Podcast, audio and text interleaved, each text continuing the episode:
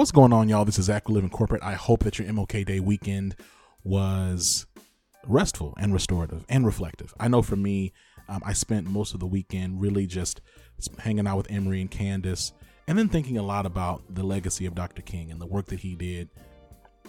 And frankly, how hated he was in his time. You know, it's easy to forget that Gallup polls had him trending at almost like 75% disapproval um, from uh, the majority of white Americans uh, because of his stances on the economy, on race, and on the Vietnam War.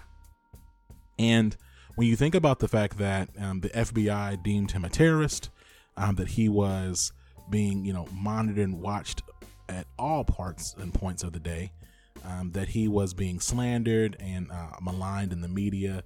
Um, frankly, that the same type of graphics and things that we see about Black Lives Matter and Colin Kaepernick and and things of that nature were um, very, very similar to Dr. King in the way that he was treated um, and, and, and spoken about. You know, you think about the fact that, frankly, all of black civil rights heroes, there's not one black civil rights leader that you can name that was not seen as a terrorist in their day, as an enemy of the state. All of them, all of them were. And it makes you then question okay, so then if you're in a role of diversity, equity, inclusion, you're really trying to fight for those same ideals and principles, if you're not making the majority uncomfortable, you're probably not doing the work that you think you're doing, or that you at least claim that you're doing. Um, I, I'm seeing more and more folks make posts about the fact that the Capitol should have been is a wake up call. We have a long ways to go. Let me tell you something. If the Capitol insurrection is your only signal or your main signal that we have quote unquote a long ways to go, you have disqualified yourself from being in this DEI space. Okay. Um, we've had several instances, um, points of evidence uh, over the last several decades, but certainly over the last four years, that we uh, continue to come towards um, a very, very, very harsh collision. And I'm frankly anxious about that because I don't see these things letting up. And frankly, I don't see these things letting up because I, I've yet to see a collective understanding and call to true uh, education on the depths and challenges of white supremacy, right? We're really, really good and adept at creating a lot of noise when the big things happen, quote unquote, the big things, but not necessarily at recognizing patterns and behaviors that create these big things, right? Like there's an environment that had to fester for this to happen. And I need some of you to do your learning in private. It's insulting to the black and brown folks that you claim your work is for to write this content. And I don't know if you're really writing it for the black and brown people you're trying to serve or if you're just trying to write it for your other like white constituents so they can pat you on the back. Y'all are kind of having like your own little group thing situation. But for the black professionals in general, and certainly the black and brown professionals uh, in the DEI space, your words are insulting, and your lack of growth and maturity and awareness in this season is exhausting. So, just a point of advice and feedback from one DEI professional to you listening to this do your learning in private. If this was a wake up call for you, then you have a long way to go to use your language back to you. and you need to do that. Um, you need to learn those things outside of posting on LinkedIn and on Twitter um, and using it to like make yourself look better. It's really gross. So stop.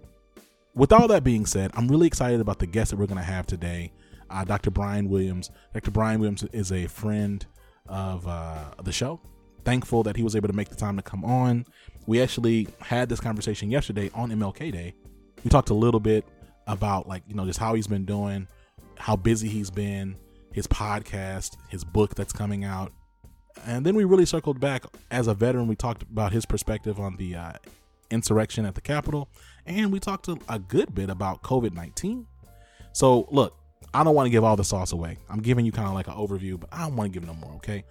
Um, before we get into that interview with Dr. Brian Williams, we're going to tap in with Tristan. See you soon.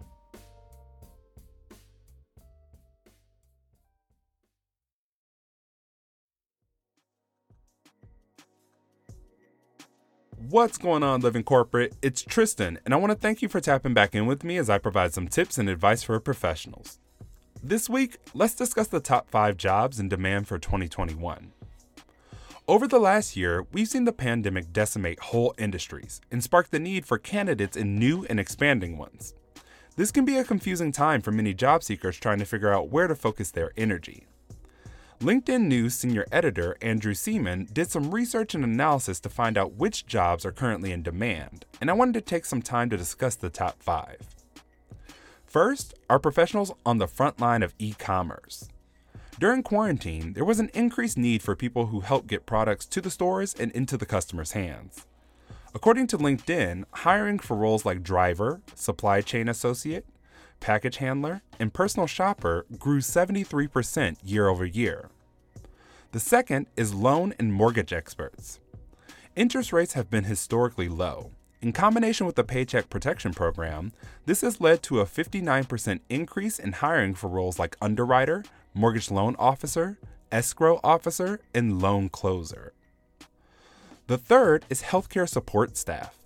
Not only did the pandemic increase the need for doctors and nurses, but it also increased the need for people who support those healthcare professionals, such as healthcare assistants, pharmacy technicians, dental assistants, and home health aides. Hiring for these type of roles has increased by 34% since 2019. The fourth is business development and sales professionals. While some jobs were lost due to the uncertain economy, others were added that could help the bottom line, including roles like sales consultant, sales operations assistant, inbound sales specialist, and strategic advisors. Hiring for these type of positions increased by 45% from 2019 to 2020. The fifth is experts in workplace diversity. We know the uprisings last spring caused companies, large and small, to reassess their commitment to diversity, equity, and inclusion. This has led to a 90% increase in hiring for roles such as diversity manager, diversity officer, head of diversity, and diversity coordinator. LinkedIn's list includes a total of the top 15 jobs on the rise right now. Make sure to check out the link in the show notes to see the other 10 they listed. Whether you are looking to get back into the workforce or want to invest your talents in a new area, hopefully this data helps you find an available path in confusing times. Thanks for tapping back in with me today. Don't forget, I'm now taking submissions from you all on career questions, issues, concerns, or advice you think may help others. So make sure to submit yours at bit.ly forward slash tapin Tristan. That's bit.ly forward slash T A P I N T R I S T A N. This tip was brought to you by Tristan of Layfield Resume Consulting. Check us out on Instagram, Twitter, and Facebook at Layfield Resume, or connect with me, Tristan Layfield, on LinkedIn.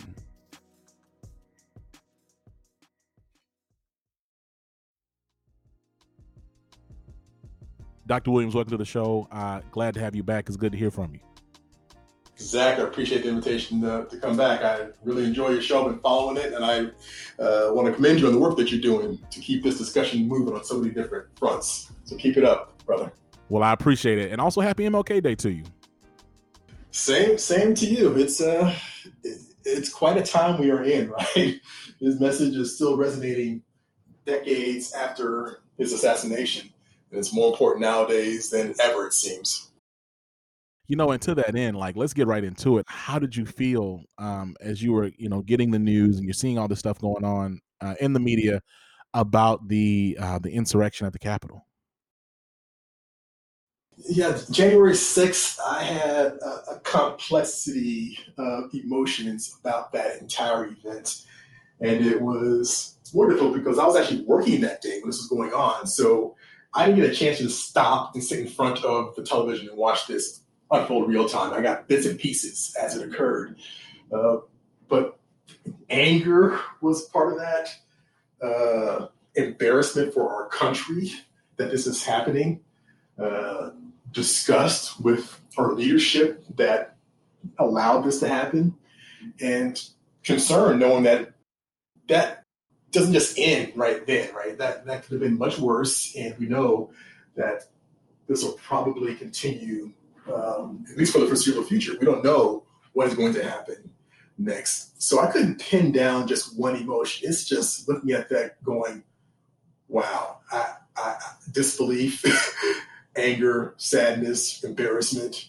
Like, how did it come to this in America? And, and, I, and I know how, but still, the reality of seeing it unfold with that sort of uh, violence at our nation's capital is still somewhat difficult to grasp.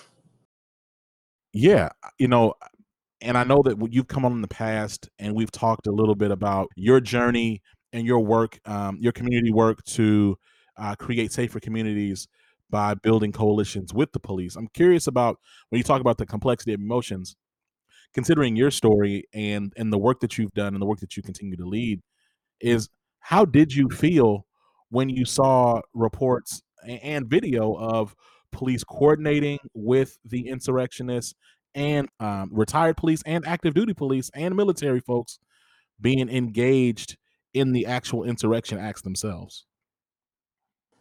I was not surprised by that, uh, but also need to add that you know I'm a I'm a military veteran myself. My dad is a career military veteran, 23 years. So I grew up watching my father put on his uniform every day and go to work in service of his country. I myself chose to follow in his footsteps and do the same thing. So I, I have this respect for what it means to to make sacrifices to serve a greater good and a greater cause, especially knowing that in, in this country, those aren't always reciprocated to folks, right? We, we, we, know that there's no there's no doubt about that. So it is not a, a, binary thing for me. There's a lot of nuance in all of this for me. And with my work that I've done with police over the past four or five years, uh, I, I, there's no doubt that, that that sort of white supremacist element exists within law enforcement. Uh, if we understand the history of law enforcement in this country, we cannot ignore that. And the problem is we don't we like a lot of people still don't talk truthfully about that history. So to see those images and to know the reports that are coming out, no surprise at all. And what I hope is that people that continue to deny that or ignore it step up. You're like, we need to really do some work to eliminate hate, intolerance, white supremacy in all of our institutions. And when you know, black people benefit in this country. Everyone benefits. It's not a zero sum game, as if you have to give up something to benefit of someone else.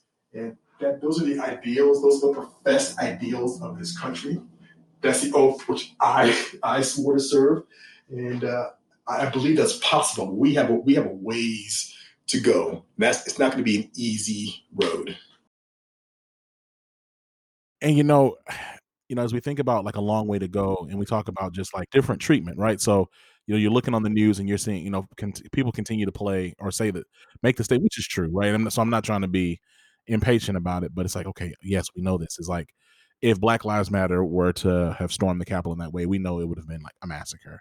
Uh, we we see even in like you know, there's been now videos coming out about um, you know, the FBI arresting the folks who were participating in the insurrection and then saying, "Hey, look, you'll be out by lunch. It's okay. Don't worry about it. We got you." Um, we see the judges um, letting folks go, like not not not you know letting them go on bail, right? Giving them a lot of leeway and grace to roam the streets, even though they are actively looking to overthrow the government.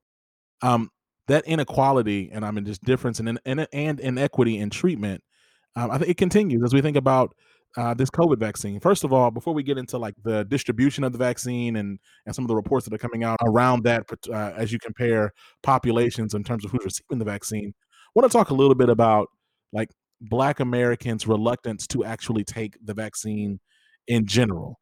Um, you know, do you think that we in our public discourse are talking enough about the reasons why Black Americans are so reluctant to take the vaccine in terms of like the history of uh, health inequities and, and mistreatment, malpractice, and abuse? Do you think we're effectively discussing the topic? As far as the reluctance among Black Americans and the inequalities that we're seeing with COVID 19, there is a, uh, abysmal lack of education about the history that led us to the point we are now.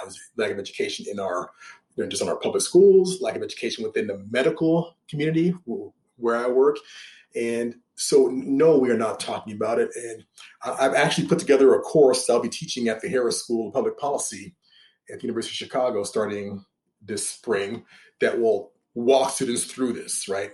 And I'm also writing a book right now that's going to talk about this. I want to add something to this educational discussion. And before we get back on that, Zach, I hope you don't mind. I just go back to this issue about the police and the insurrection and what you mentioned about people being released early. Yeah. That, you know, we can use soft terms about how that's unequal treatment and the inequalities, but or can be strong. Like that is that is the manifestation of white supremacy, systemic racism, the hypocrisy of the criminal justice system, right? Um, but it's not that it's something we can't we cannot fix if we are honest about what that is. Like we know that if that was a Black Lives Matter protest, that would have been ended much differently. There have been more dead bodies. We know that people would not be getting out of out of jail so easily right now. Uh, we know that the way it would have been presented in the press, uh, the media would have been much harsher. And you know, I'm actually surprised to hear that we talk about them as being treasonous and traitors and insurrectionists and using a lot of tougher terms, but what, what they did and what they represented than has been done in the past. So, from a criminal justice standpoint, that's being laid to bear as well as and how we treat these people who went armed to the teeth with plans to kill, kidnap our elected officials in the nation's capital with an attempt to overthrow the government. Like, we cannot minimize what that means. Now, pivoting back to healthcare, which which you asked about as far as. yes, thank you. COVID. I had to get off my chest, Zach. I'm sorry, I had to get off my chest. No, no, it's it's it's fair. So, th- and this is the thing. Um, to your point around you being a military veteran, there's something to be said about that. I have a couple of friends, and I have, of course I have family members, like most Black folks do, who are military veterans, and many of them it it, it strikes a different chord for them. Like the right. the the actions on that day, it just strikes a very unique, uniquely infuriating and just like painful chord. So I know I appreciate that. Right. Now, as far as the COVID disparities and we're talking about reluctance within the Black community to get the, the vaccine, there is a long history of exploitation of Black people by the medical establishment for experimentation. Uh, we, you know, we may know about Tuskegee is one of the most famous uh, examples of that sort of exploitation. That's really just a tip of the iceberg of what else has gone on. You know, just one example is the doctor that's known as the father of modern gynecology. He uh, developed some of the, or perfected some of the most um, widely used surgical procedures for women with vaginal surgical issues. But he did this on enslaved women without anesthetic against their will. So we're talking about women that are being held down uh, to have their genitals mutilated. So this individual can perfect this technique, which you would later do on white women with anesthesia. Right? And he's like there. There were statues around the country of him until recently that been taken down. That's one example. Recently, up until the, the 80s, Zach, they were still forcefully sterilizing young black women to prevent them from having children. Uh, it's been known as the Mississippi appendectomy. That's a colloquial term for it. Uh, but women are being sterilized without their knowledge or, uh, or, against their will up until the 80s. So that's in my lifetime. And these are just two examples beyond Tuskegee of how blacks have been exploited or black people have been exploited for medical exploitation. So when you come out and say, okay, there's this disease that's been killing black people at a, at a rate that's higher than their uh, population percentage. Now we have this vaccine that was seemingly developed overnight that we're going to get everybody. Is it too much to believe that, you know what, I'm not so sure that what you're doing is in my best interest? Because we've heard this story before. So it is completely understandable that there's reluctance. And what that means is that the messaging and the education has to be uh, specific to the patient populations that we're trying to to save. And if we look through this, look at this through the lens of health equity and racial equity, then we recognize that how we message, who we message, when we message must be unique. And we must put a focus on vulnerable patient populations who do not have ready access to healthcare, who do make up the bulk or essential workers force who are put in harm's way every single day, who may not have the money or the transportation to get to the vaccination sites. There's a whole spectrum of issues that we need to consider, and that takes leadership from the very top to, to make that happen you know, I want to shout out the Blackstocks because they've been tweeting a lot and just talking a lot about, um, you know, inequities in healthcare and the impact of COVID nineteen on communities and race. You know, and I'm I'm, I'm trying to um, get your perspective on why these reports continue out around the fact that um, despite the fact that COVID 19 continues to kill black and brown communities disproportionate to white communities, there still seems to be a delay or like they still seem to be receiving the vaccine at lower rates. Is that that can't be all because of of uh, reluctance from black and brown communities? Like, what are the other factors that are causing the communities hit hardest by COVID nineteen to have um, the vaccine distributed at least to them? Oh yeah, that is absolutely true. I'm glad you said that. It'll be a mistake to blame black and brown communities for their own demise, right? For their own lack of vaccination.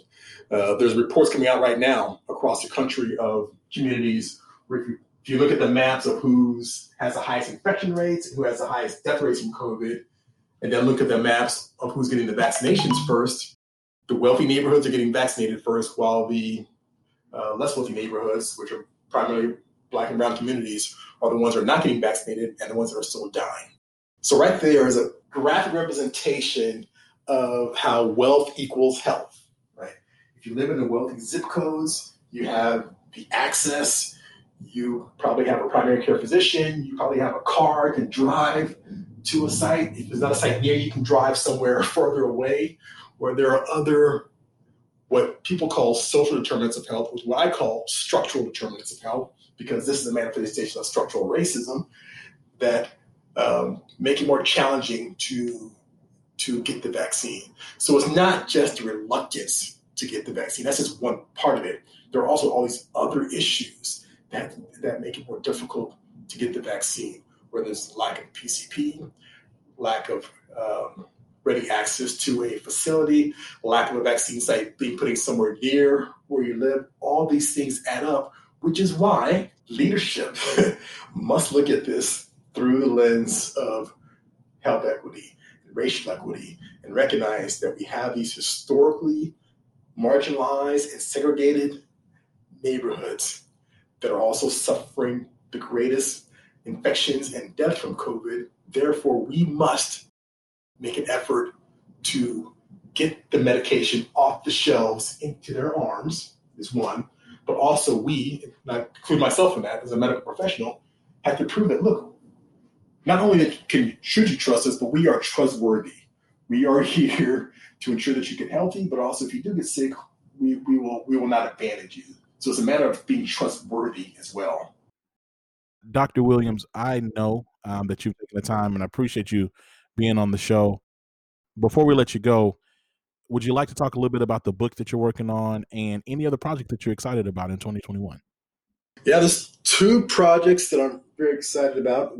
First is this course I've developed to teach at the Harris School of Public Policy at the University of Chicago, which will essentially look at race, violence, and medicine, which is what I what I talk a lot about.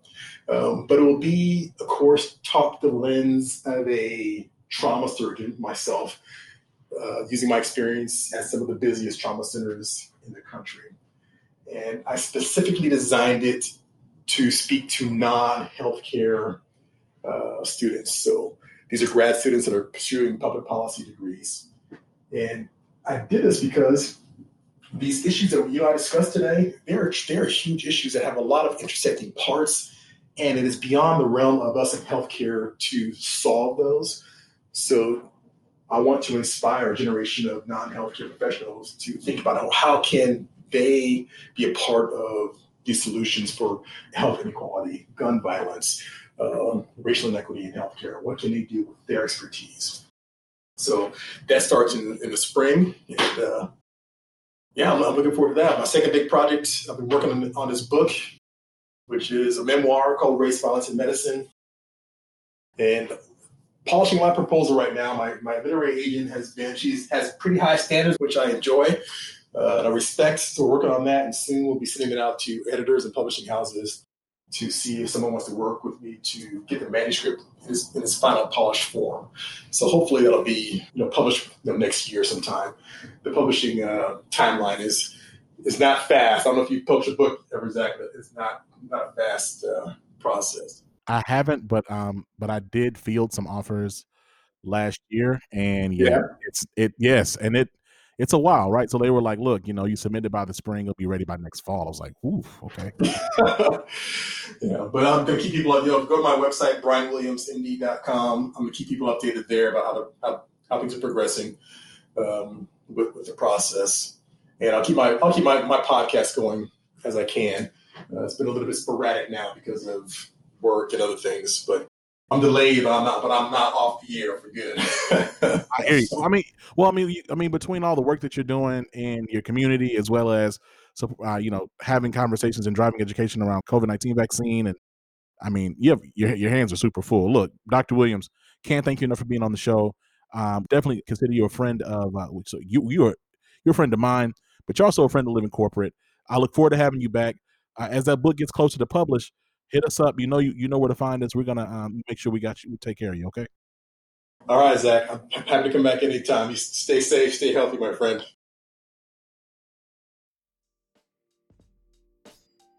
All right, y'all. Look, that's uh, living corporate. Look, I'm so thankful, so glad that you're still rocking with us.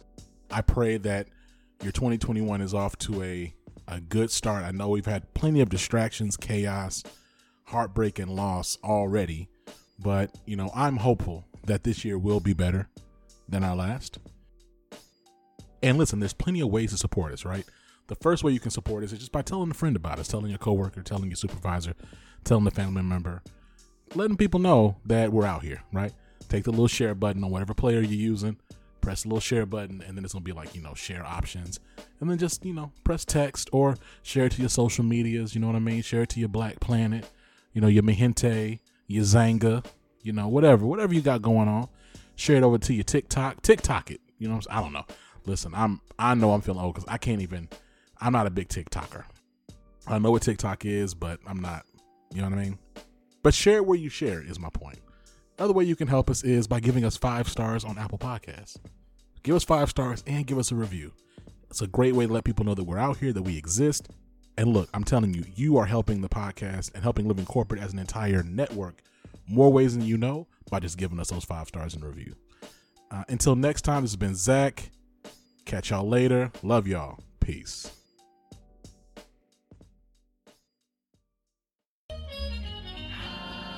Living Corporate is a podcast by Living Corporate LLC. Our logo was designed by David Dawkins. Our theme music was produced by Ken Brown. Additional music production by Antoine Franklin for Musical Elevation. Post production is handled by Jeremy Jackson. Got a topic suggestion? Email us at livingcorporatepodcast at gmail.com. You can find us online on Twitter, Facebook, Instagram, and living-corporate.com. Thanks for listening. Stay tuned.